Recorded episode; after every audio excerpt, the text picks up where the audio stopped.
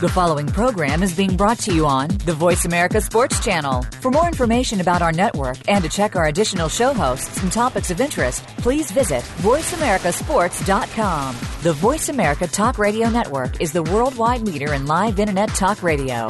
Visit VoiceAmerica.com. The views and ideas expressed on the following program are strictly those of the host or guests and do not necessarily reflect the views and ideas held by the Voice America Talk Radio Network, its staff, and management.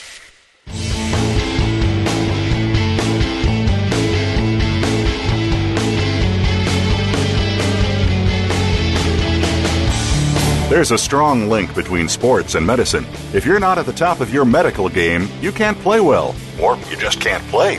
Welcome to Bruce the Sports Doc with medical expert Dr. Bruce Grossinger.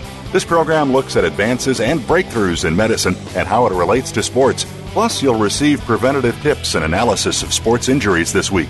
Now, here's Bruce the Sports Doc. Welcome to the newest edition of Bruce the Sports Doc.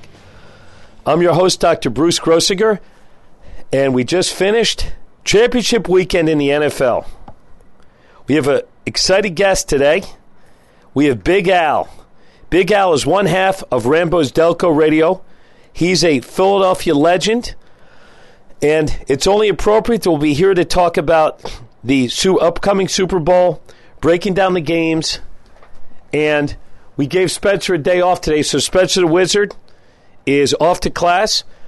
We have Big Al of Rambo's Delco Radio. If you want to listen to, to uh, Big Al, very simple www.rambosdelcoradio.com. And you could find Rambo and Big Al, Facebook, Twitter, Instagram, and many other outlets. So let's get right to it. Two great games. We're headed to the Super Bowl. The first one we were waiting for an epic challenge of Brady versus Manning, but only one team emerged victorious. The Peyton Mannings, the Denver Broncos, ripped New England 26 to 16 to go and proceed to the Big Apple. Big Al, tell us your thoughts on the game, Peyton Manning, and reflect upon what you know about his history with the Super Bowl. Uh, simply, that was a game I did not expect. To be honest with you, I kind of had an inside feeling that it was going to be a New England win at the end of the, at least before the game started. Um, Pey- you know, Peyton Manning's he's been this will be the third time to the show. Second, um, won one, lost one. Um, I I expected a good game, uh, kind of a slobber knocker, of, for for lack of better words. But um, I did not expect a 10 point deficit at the end of the game with New England. I mean, it just didn't seem like New England was even there to play. I don't know uh, what was going on uh, uh since Colorado legalized uh, marijuana. Maybe they, they partook before the game, slowed things down for them. I, I couldn't honestly tell you, but it was just, it was not an exciting game to begin with. I was expecting a very exciting game, and I, and I, I did not see that. I mean, Peyton was on his game. I know a lot of people say Peyton chokes during the uh, off season, um, but you know ever since he went to the Broncos, they've been the, the team the team to beat. Unfortunately, I watched them beat my Eagles um, mercilessly in the beginning of the season. Um, but you know, I honestly think now after seeing this, uh, they have the best chance of winning the Super Bowl uh, this year. Just just the way they're playing and, and, the the knowledge that Peyton's bringing with him to, to the Super Bowl. You know, being there two times, you can't buy that kind of that kind of knowledge, that kind of background from another player. Um, and I know the Broncos love having him. I, I know it's just the the team loves having him around. And I mean, how often can you have an offensive coordinator on the field at all times with a guy like Peyton Manning? One of the interesting byproducts of the game, we have a lot of fans from Creighton and Omaha, Nebraska. Omaha has actually, the city of Omaha has got $10 million in benefits from the repeated use of Omaha in the play calling. Peyton Manning h- gives $800 every time he says Omaha. So he said Omaha 31 times yesterday. Another interesting byproduct of the game on the controversial side, Bill Belichick certainly is one to keep things close to the best to the vest. He came out after the game and said that Wesley Welker had a dirty hit on Aqib Talib, knocking him out, causing him a knee injury, yet undisclosed. Next week of Bruce's Sports Talk, we'll have some details of that injury, and we'll, we'll, as we always do, we'll talk about what his injury is, whether or not he'll need surgery and any rehabilitation.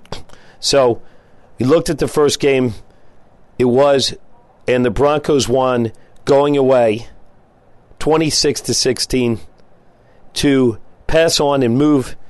I shouldn't say pass on; it sounds too final. To to essentially move on to the Super Bowl the Outdoor Winter Classic coming up in two weeks. Well, Dr. Bruce, at uh, Rambo's Delco Radio, we cover all things Delco as Delaware County, Pennsylvania, that stands for. And Delaware County, Pennsylvania is right outside the Philadelphia area, as you know. Um, and huge, um, huge Philly sports fans in Delaware County. Um, you, if you go to any stadium during any uh, game, it, there's 80% Delaware County fans sitting there. Um, at Rambo's Delco Radio, we are a comedy show all about the area. Um, you know, it, we do put a warning in the beginning mentioning that we do a lot of jokes, little off-color jokes, uh, language. It, it is what it is, but it's a podcast. It's independent. We can do as we wish, which makes it nice, and you don't have to stick to the mainstream media um, and get to listen to maybe something a little bit more enjoyable. Um, like Dr. Grossinger said earlier in the show, we can be found at rambosdelcoradio.com, on iTunes, on Stitcher.com, and many other podcasting websites. Uh, we're on Facebook, Twitter, Pinterest, and Instagram. Um, my other partner is Rambo of Rambo's Delco Radio. Uh, we have multiple comedians on there, um, some celebrity interviews, and it's uh, you know we're growing. We just hit our 30th download recently, wow. um, and uh, things are just growing leaps and bounds. in, in Delaware County, like I said, for those people outside the area, it's we call it Little Philly. you know, and like I said, any Philadelphia any Philadelphia game you go to, you're seeing 50% Delaware County fans there. So I, I enjoy the uh, I enjoy the uh, the prestige of coming on Bruce's Sports Talk and getting to talk about it here on the great station of VoiceAmerica.com. Well, that is a great situation. Also, for those of you within the sound of our voice, which is everywhere, and most importantly, within the driving distance of our two offices in Pennsylvania and Delaware, you'll see Big Al, who doubles as our business manager, our limo driver, our bouncer, and everything else here at Grossinger Neuropain Specialist. So you get the expert sports expertise of Big Al while having your spine surgery at the same time. It's amazing. So now let's roll right into the second part of the segment. We'll talk about truly exciting classic game Seahawks 49ers. I happened to be watching the game right outside of San Francisco, some rabid Niners fans, and the end of the game tore their heart, heart out. It was a situation where Colin Kaepernick drove down from the 20 yard line down to the 18. First down, 22 seconds left, two full timeouts and everything was in place for an amazing victory to unseat the Seattle Seahawks.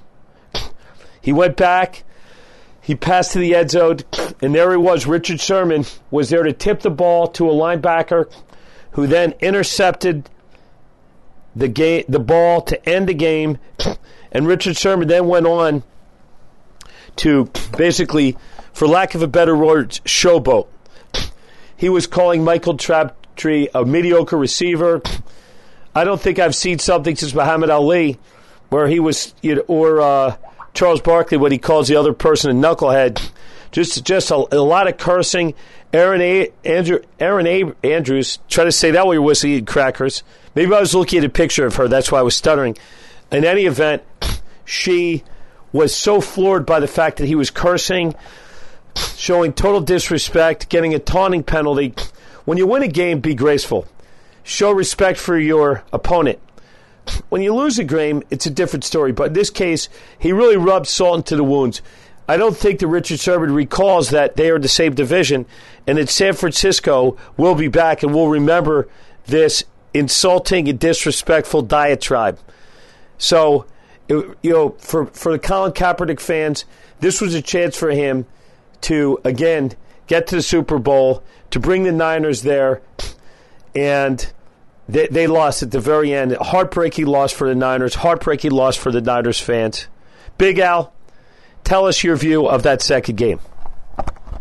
Well, that second game is what I expected to see in the slobber knocker, like I said earlier. Um, I mean, the Seattle fan, it is deafening. Even on as a person watching it on TV, I actually have to turn the TV down just to hear it with all the screaming in the background.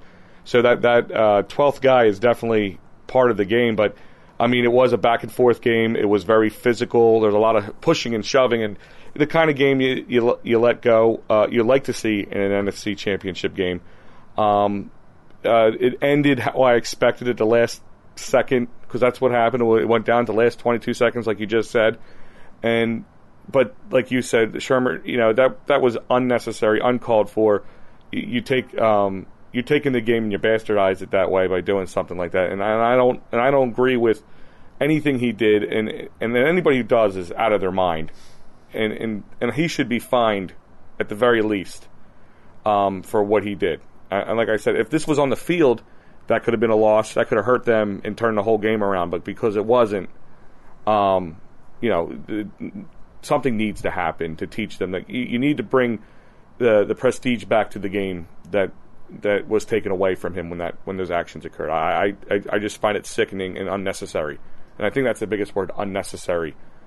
Uh, to talk to taunt and curse and even even a person who's announcing who's sitting there listening and, and shocked and awed, you know that's got to be pretty bad because they've seen a lot in, in their many years of announcing, and, and for something like that to happen is, is outrageous. Um, but it did ha- it did end the way I expected. 20, 22 seconds left in the game. I mean, I didn't think Kaepernick was going to turn the game o- uh, turn the ball over the way he did, but you know, it was one of those things you couldn't control. It get t- it got tipped and fell into the right hand at the right time. But uh, you know, it's going to be a physical Super Bowl, I believe, between Seahawks and Broncos. But if I had to put money on the game, I would definitely have to put my money on the Broncos just because of the experience factor that they bring to the game. Um, how do you feel about it, Dr. Bruce? Well, I know everybody's hanging with bated breath waiting for that. And the good news, Big Al, we're going to roll this into another segment. There's so much to talk about uh, with respect to the background of the game, New York City outdoor Super Bowl we're, we're going to break down. Uh, certainly, we're going to talk about um, the odds of the game. How would people? Obviously, we, we don't bet here, and I always teach my, my son Spencer uh, not to bet on games. I do that by example, but nonetheless, most of the country uh, will be uh, at least having a gentleman's wager on the game, and also talking a lot about Super Bowl pools for everything to uh, that you can imagine. So it's really fun. It's really a national holiday, Super Bowl Sunday is. So stay with us. We'll be back.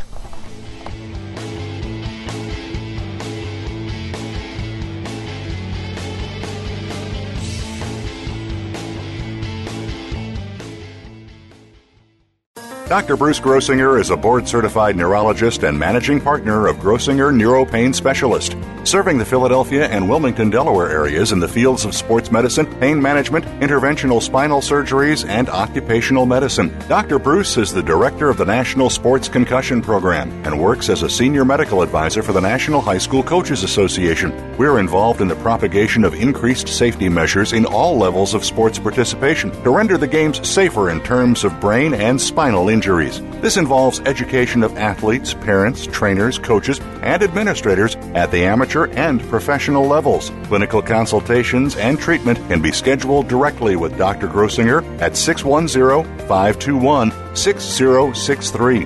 Visit Dr. Bruce online at brucethesportsdoc.com. Again, for consultations and treatment, call 610 521 6063 or visit brucethesportsdoc.com.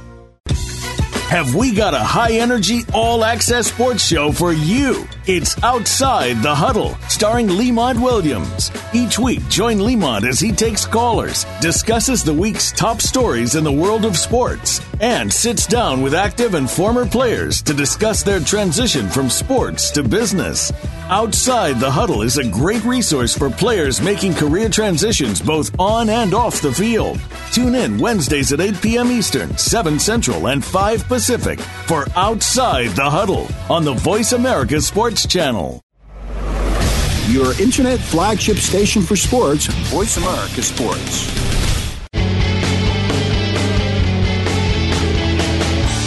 You are listening to Bruce the Sports Doc with Dr. Bruce Grossinger. If you have a question or comment about today's program, please call in at 1 888 346 9144. That's 1 888 346 9144. Or send an email to bruce at brucethesportsdoc.com now, back to the show. Welcome back to the next segment of Bruce's Sports Doc. We're all rocked up here, getting ready for the biggest party on the planet, Super Bowl Sunday. We're here with Big Al from Rambo's Delco Radio, rambosdelcoradio.com, and we're breaking down the Super Bowl. We, we did a little teaser where we gave you a little, where Al gave you his prediction of the Super Bowl, but we want to get down a little more deep into what's going on. So, number one, Al, want, let's just talk about the Denver Broncos. What you feel to be their strengths and weaknesses, and then um, I'll give you my opinions. And after that, we'll move over to the Seattle Seahawks representing the NFC in the Super Bowl at the Outdoor Center, Meadowlands, Big Apple, otherwise known as Little Apple, which is called New Jersey. So let's talk about your view of the Denver Broncos. Um, some of their biggest strength is, of course, Peyton Manning. Um, the other biggest strength is Peyton Manning's experience in the Super Bowl. Uh, I think I mentioned that already. Um, and then they're just they're clicking, and that and, and, momentum is everything going into any game, especially the Super Bowl. Um, I, like I said, they have all the right tools. They have a strong defense. They have a, very strong offense. They have one the best quarterback who can change up any play in the middle of the game. He, he can throw any audible in there and make the the right decision at the right time. Um, I think the only weakness right now they have is being too full of themselves and going in there and thinking this is going to be an easy ride. But I'm not saying that's what they think, but that could happen because the way they're they're clicking and rolling. And you know, when you roll over um, an AFC Championship, a team like New England, especially a team with Tom Brady and Belichick on there, who tend to give Peyton Manning a lot of troubles in the past, and him to beat them by ten points, um, that give give boast a lot of confidence for a guy like Peyton Manning.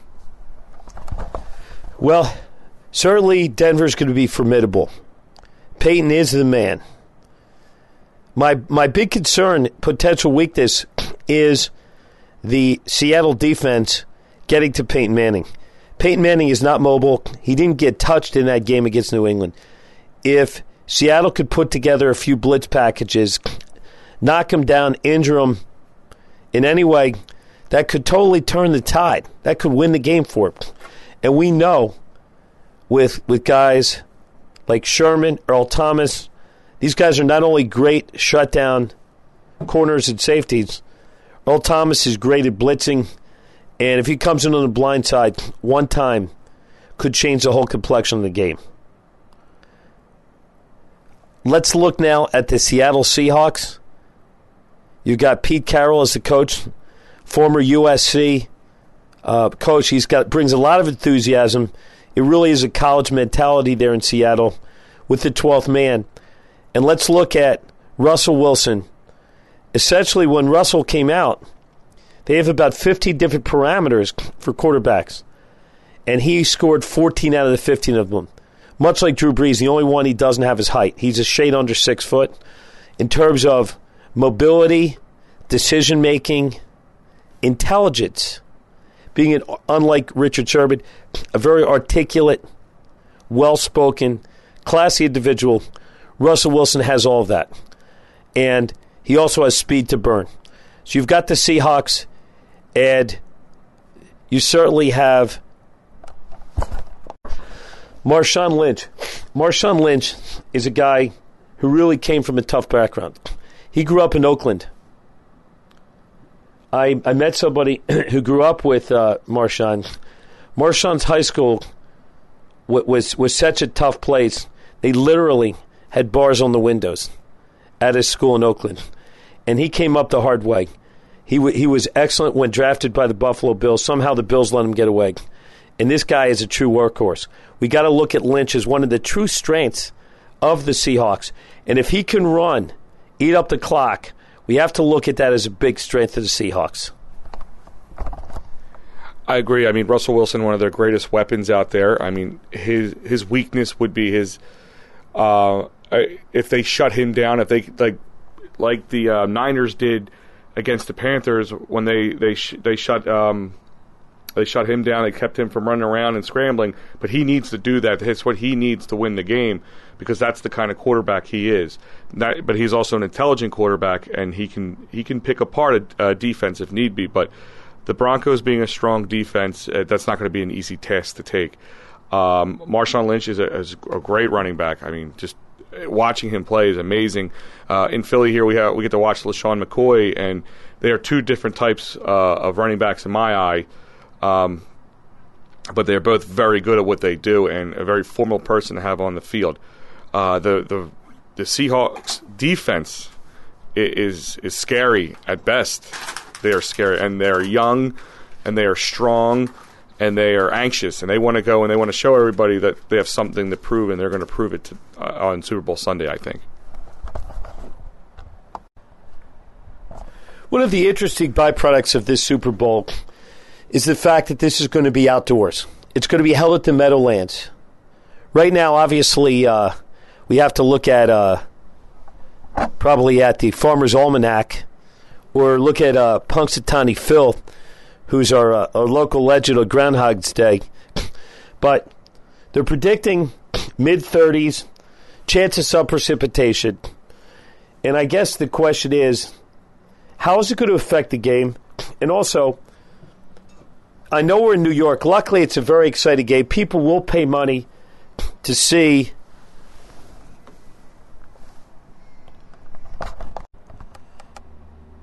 So, just to paraphrase, a lot of corporate sponsors, a lot of people go to these games, expect warm weather. It's a big party. For people to go out, especially people from the West Coast and the southern part of the country, to pay 3000 4000 5000 We know that Denver fans travel well. We know Seattle is a very rabid spot. You know how many people in Seattle? There's a lot of there's a lot of uh, baristas in Seattle, the home of Starbucks. How many people are traveling to New York to pay three to five thousand dollars? I don't know. And most interesting, how many corporate sponsors are going to be paying big dollars to to send their VIP clients to sit out in freezing rated sleet and freeze their butts off to watch the Super Bowl. Roger Goodell, in a ceremonial way, saying that he'll be sitting outdoors.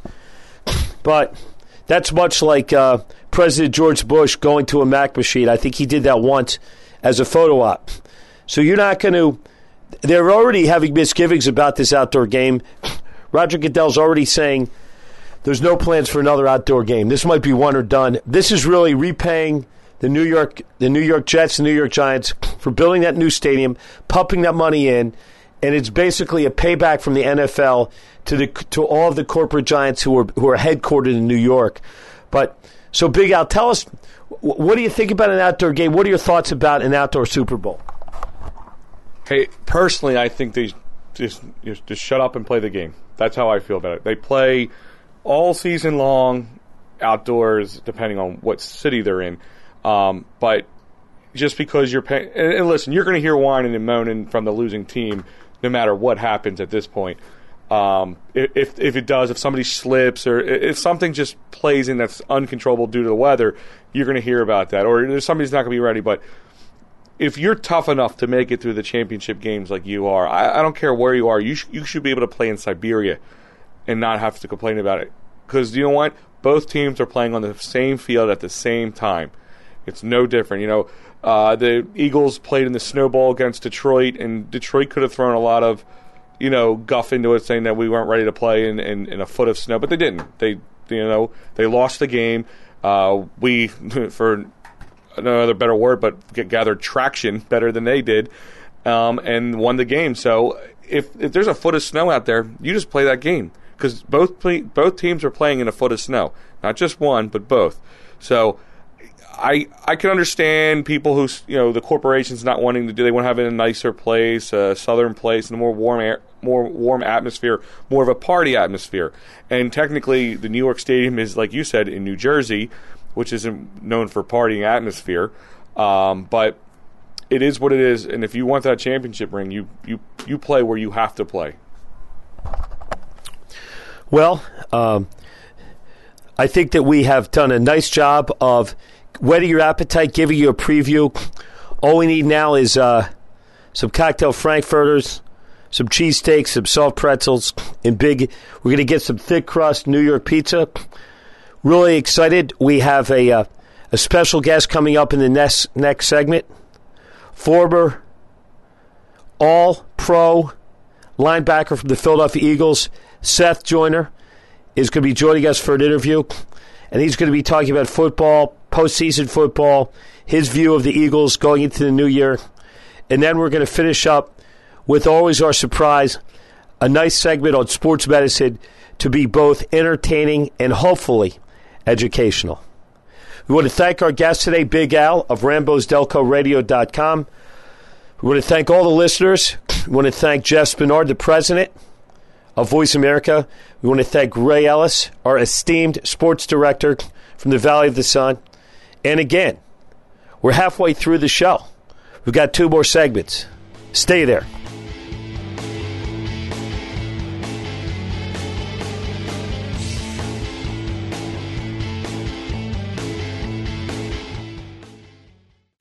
Want to experience football from the perspective of two former players who also have coaching experience? Tune in to Sports Info UM with Daryl Oliver and Sam Sword. We'll talk about the drafts, play by play, and even what's happening in the offseason.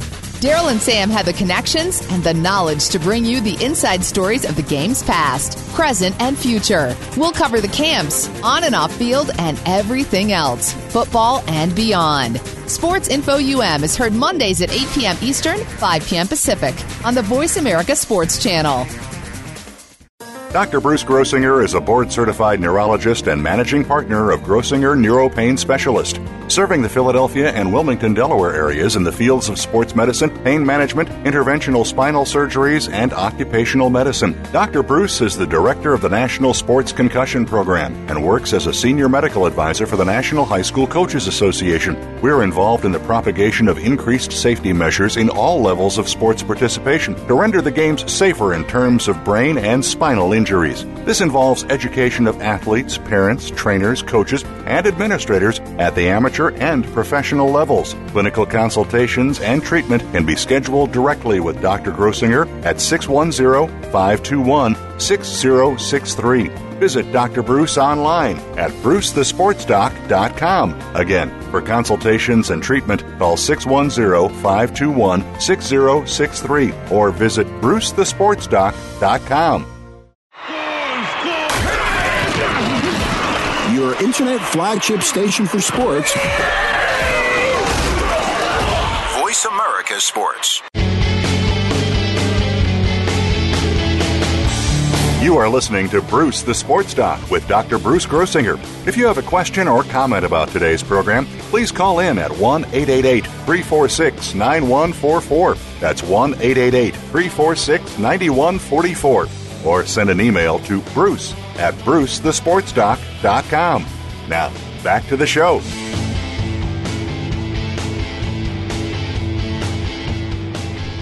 Welcome to the next segment of Bruce the Sports Doc. We're on location at the Wells Fargo Center. We just saw one of the most incredible shooting displays in South Philadelphia history. I'm talking pros, college, what have you. We saw the Creighton Blue Jays annihilate the Villanova Wildcats. Final score Creighton 96, Villanova 68 at home, in front of a stunned crowd.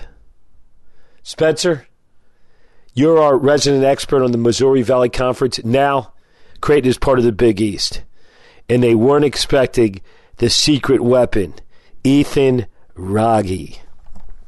Well, it, it's kind of funny because if Villanova would have looked at Creighton, they would see that they've had a three point marksman uh, that's been uh, residing in Omaha now four years in Ethan Wragge. And uh, coming from Ethan, Eden Prairie, Minnesota, uh, his mom was actually a, a collegiate basketball player herself, and she actually told Ethan up until the point that he was 15 years old, Ethan Wragge never shot a three pointer, and that's because even though Ethan was was about to be six eight as he is now, he said that uh, her his mom said that um, she didn't want Ethan ruining his form. And that's why he shot all two point baskets because he wasn't strong enough until he was a freshman in high school to really shoot from beyond the arc like that. And you look at Ethan's stroke, and uh, he it's machine like out there. I mean, Ethan Wragge today was 9 of 14 from 3, but his first 7 shots he connected on. It was incredible. Creighton in total were winning 27, I believe, to 6.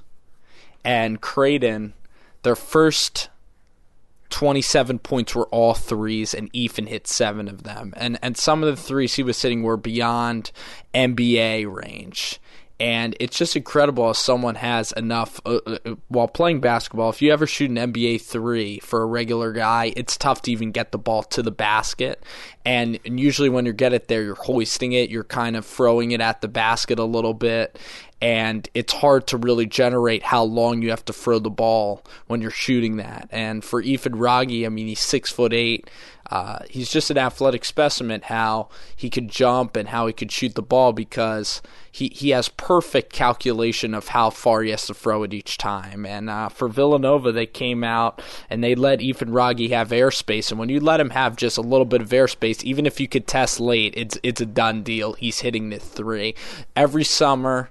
Ethan Wragge shooting threes every waking moment. In fact, the guy doesn't shoot two point baskets in most games he plays. So for Wragge tonight, it was just such a uh, great performance by him on the national scale. And while everyone worries about Doug McDermott, tonight the supporting cast was absolutely fantastic. Jahenns Manigat, the Canadian Red Bull, had himself a night as well. Of course, was overshadowed by Ethan's heroics, but Manigat had 19, and the Jays went into the Wells Fargo Center in South Philadelphia and really made a statement to the nation. I mean, after the Jays lost on Saturday night to a Providence team that is a mediocre and unranked Big East team, Creighton now is is five and one, or excuse me, six and one in the new conference, and they're in first place um, in the Big East and they're a team really to be reckoned with. And uh, Bruce, I mean, when you were watching the threes go in,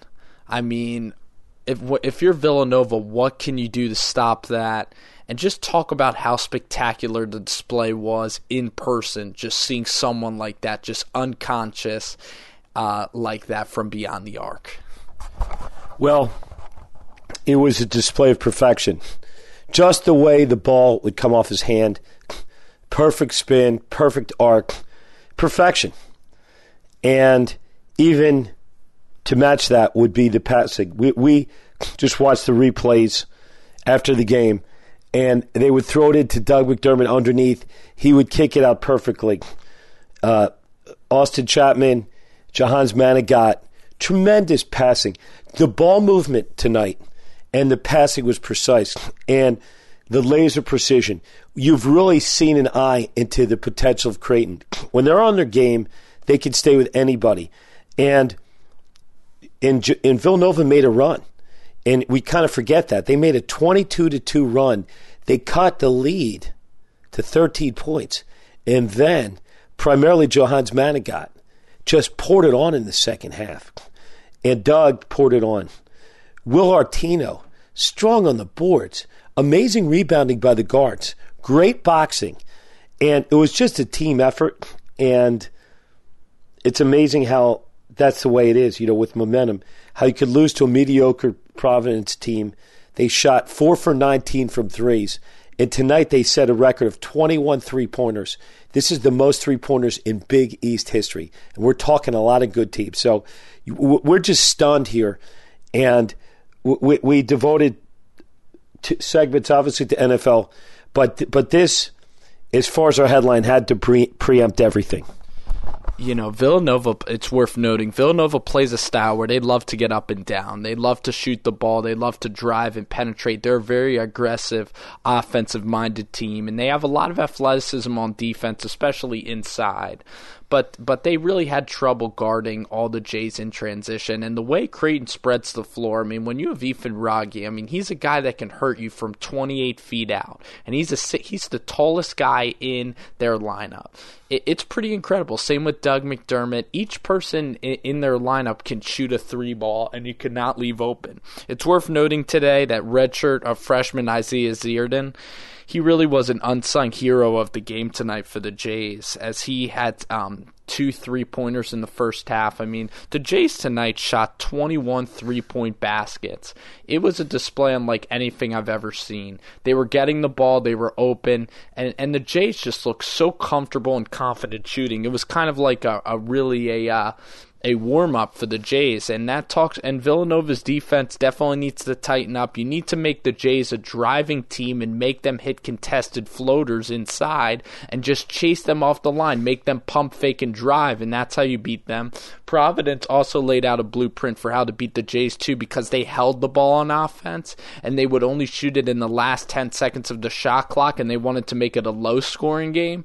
So each time Creighton had the ball, um, the time of possession if you're going to calculate that in basketball. Providence just held the ball the entire time, and it was frustrating for Creighton because they could never get possessions. And today, I bet they had double the possessions that they had against the Friars. So it was a smart game plan by Providence the other night to kind of play keep away from Creighton. And that, and, but tonight against Villanova, it was like they were let out of jail because Nova would go down the lane and they would shoot the ball for like 15 seconds left on the shot clock, and then make or miss, Creighton's going to have double the possessions and double the amount of shots, and then they're going to get in a tremendous rhythm. And on the fast break, you know, when you play fast break basketball, Dad, or Bruce, I could call you more formally.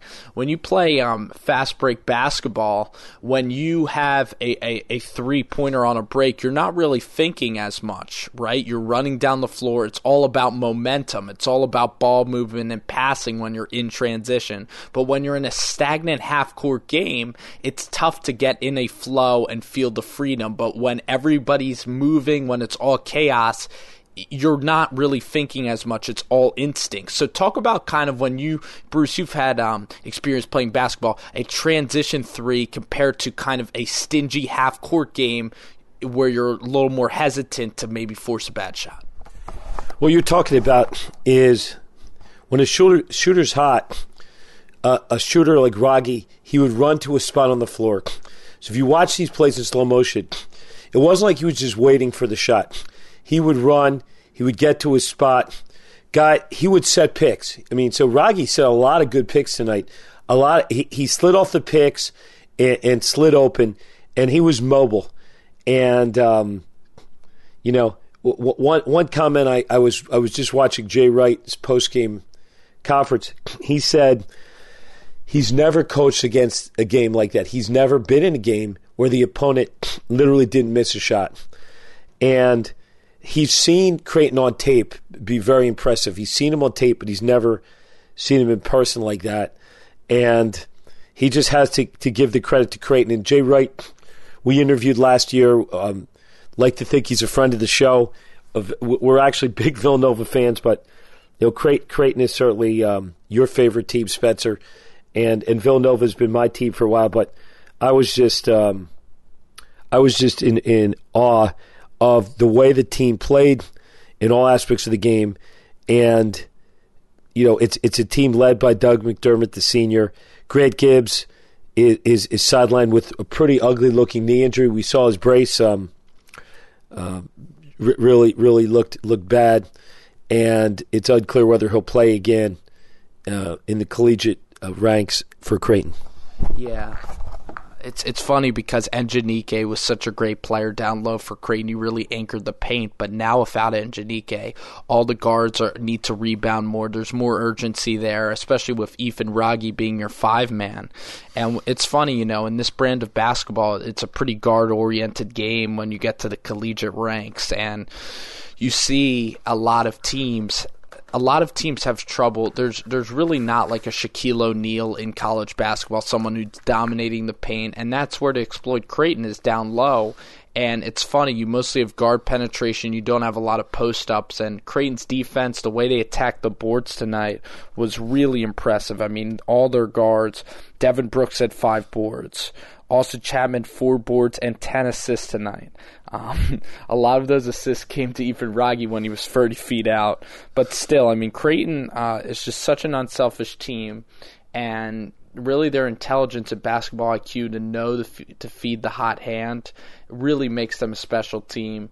Uh, not an ounce of selfishness and uh, and that that teamwork and that uh, chemistry passing the ball uh, really can create some special things and records to happen instead of just um, holding the basketball down. So um, a heck of a night at the at the uh, Wells Fargo Center uh, an incredible shooting display, something I've never seen. And you were just sitting in your seat, and all these threes were just pouring in.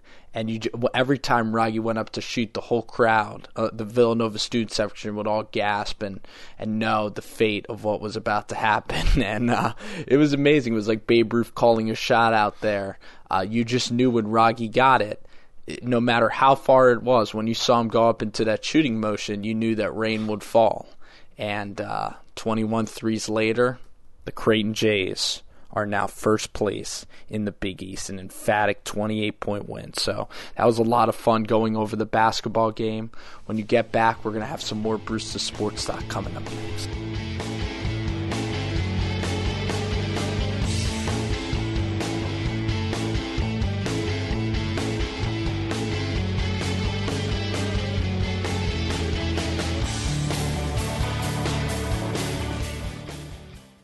Dr. Bruce Grossinger is a board certified neurologist and managing partner of Grossinger Neuropain Specialist, serving the Philadelphia and Wilmington, Delaware areas in the fields of sports medicine, pain management, interventional spinal surgeries, and occupational medicine. Dr. Bruce is the director of the National Sports Concussion Program and works as a senior medical advisor for the National High School Coaches Association. We're involved in the propagation of increased safety measures in all levels of sports participation to render the games safer in terms of brain and spinal injuries. This involves education of athletes, parents, trainers, coaches, and administrators at the amateur and professional levels. Clinical consultations and treatment can be scheduled directly with Dr. Grossinger at 610 521 6063. Visit Dr. Bruce online at brucethesportsdoc.com. Again, for consultations and treatment, call 610 521 6063 or visit brucethesportsdoc.com. You are listening to Bruce the Sports Doc with Dr. Bruce Grossinger. If you have a question or comment about today's program, please call in at 1 888 346 9144. That's 1 888 346 9144. Or send an email to bruce at brucethesportsdoc.com. Now, back to the show. Welcome to the newest edition of Bruce the Sports Doc and Spencer the Wizard. We're pleased to have a very special guest today. From Omaha, Nebraska, we have Doug McDermott on the line. How you doing tonight, Doug? Doing pretty good, guys. It's a beautiful night in Omaha. How you guys doing? We're doing pretty well. Uh, we're just here in Philadelphia, and the, you know the weather's pretty great. But uh, you know, Doug, it's uh, it's an honor to have a uh, All American on the show. He was second in scoring this year, averaging 23 points, and he was a uh, he's a two-time Naismith Award winner. So uh, we're pretty happy to have Doug on the show. So. Um, so first question for you, Doug, is that let's start off um, early in your life. Let's let's go back to high school in Ames, Iowa, and uh, you played basketball actually with Harrison Barnes. And uh, what most people don't know about your road to stardom is that you weren't even the best player on your high school team. Talk about the notoriety that Harrison got, and did it motivate you to become just as polarizing a figure in college basketball? Yeah, no doubt. Um, playing with Harrison was really good for me because I kind of uh, I was under the radar a little bit, and we were still getting a lot of attention. So it kind of prepared me for college, and I feel like Harrison was a really good role model for me because I saw how hard he worked and how much he's accomplished uh, so far. And uh, it's it's great to it's great to see, and it's just extra motivation for me because I know we come from the same place, and uh, you know anything's possible. So I've accomplished a lot, but there's still a lot more I obviously want to accomplish.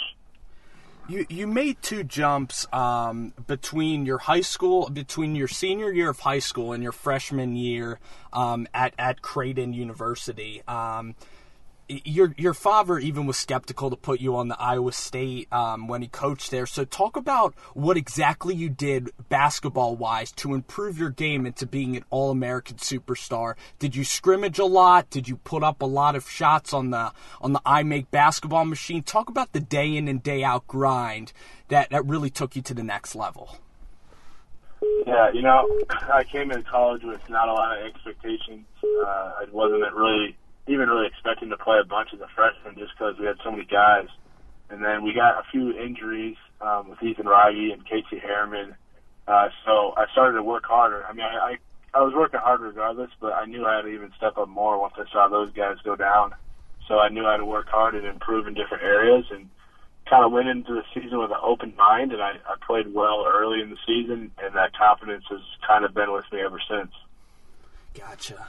Um, you happen to play with two guys on on this uh, current Creighton roster um, that are from the state of Iowa. With Will Artino, who you played AAU basketball with, and then you mentioned that your father and you knew about Grant Gibbs because you went to Northern Iowa basketball camp. Talk about the relationship that you made with these two individuals as as, uh, as youngsters and how that's translated into your comfort um, playing basketball with them and being with them every day.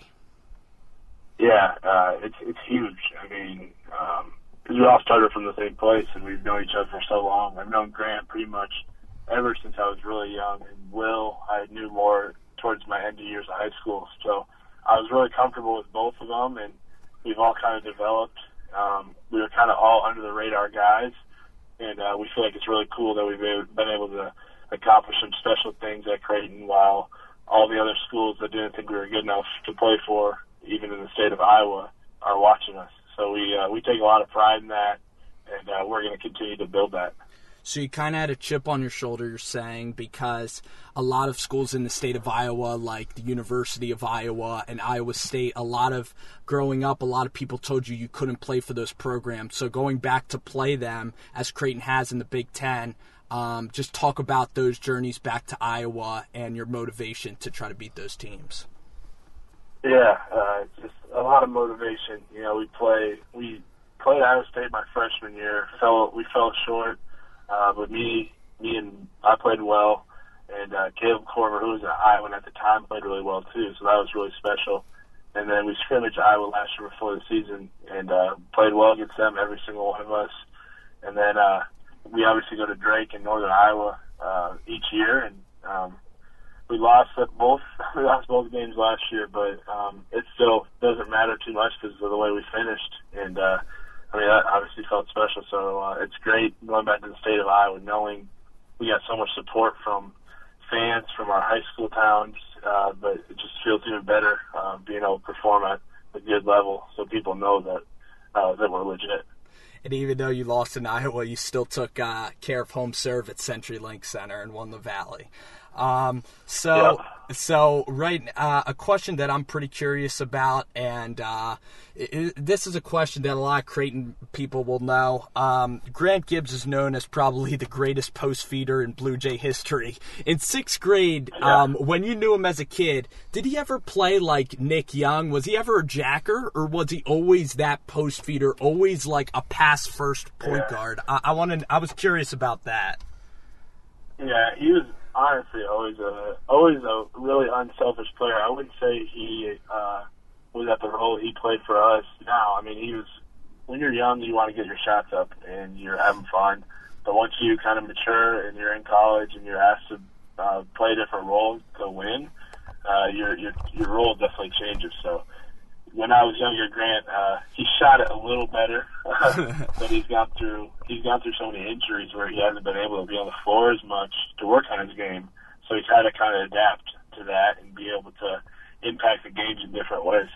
Yeah, it's funny because even I play like Grant Gibbs and pick up basketball, and a lot of people are saying, "Why aren't you looking for your shot?" Or "That's not a sexy play right there." But you know, he's just yeah. a guy that gets the job done, and it's just amazing. Yeah It's amazing how a guy Maybe you can. just can't shoot. Maybe you just can't shoot, Spencer. Oh, wow. Maybe I'll take you one on one. Hopefully. All right, Doug. little jabs here on Bruce the Sports Doc. Again, we're here with Doug McDermott speaking to us from Omaha.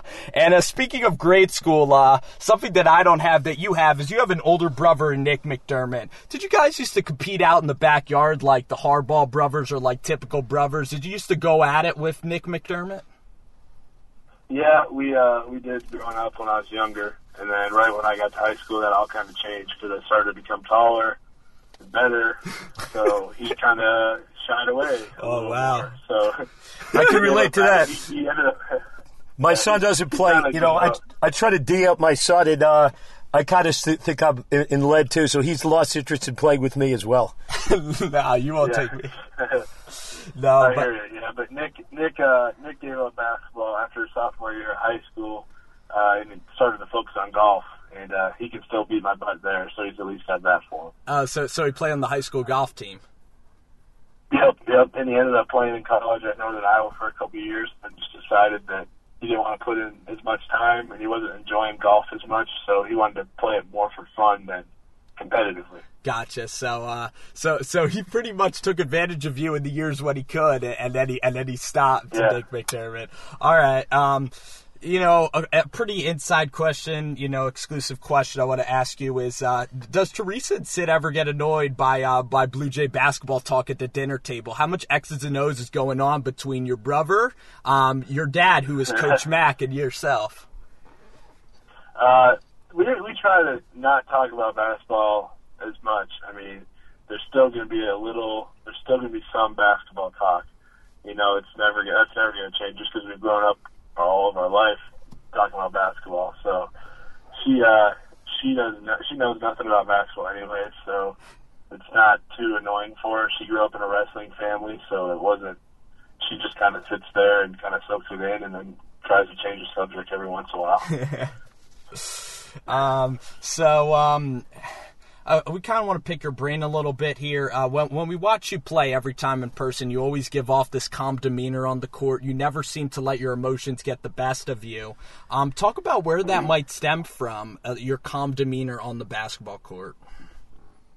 Uh, you know, I mean, I just try to keep even, kind of even cool. You know, just not try, not try and get too fired up, or not try to get too, um, too low. You know, it's just kind of the way I like to play because do a lot of thinking when I play, and if I get too hyper or too down about something, it's just going to screw up my performance. So I try and stay real calm and just kind of let the game come to me.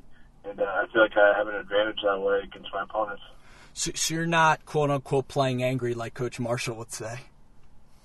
No, no, definitely not. Definitely not playing angry. I'm just I'm playing to have fun.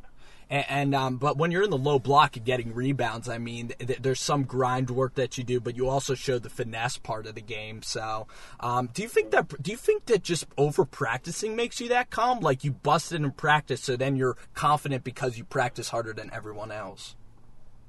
Yeah, yeah. I feel like that that really does make sense. You know, I I, I try and work as hard as I can every off season, every practice.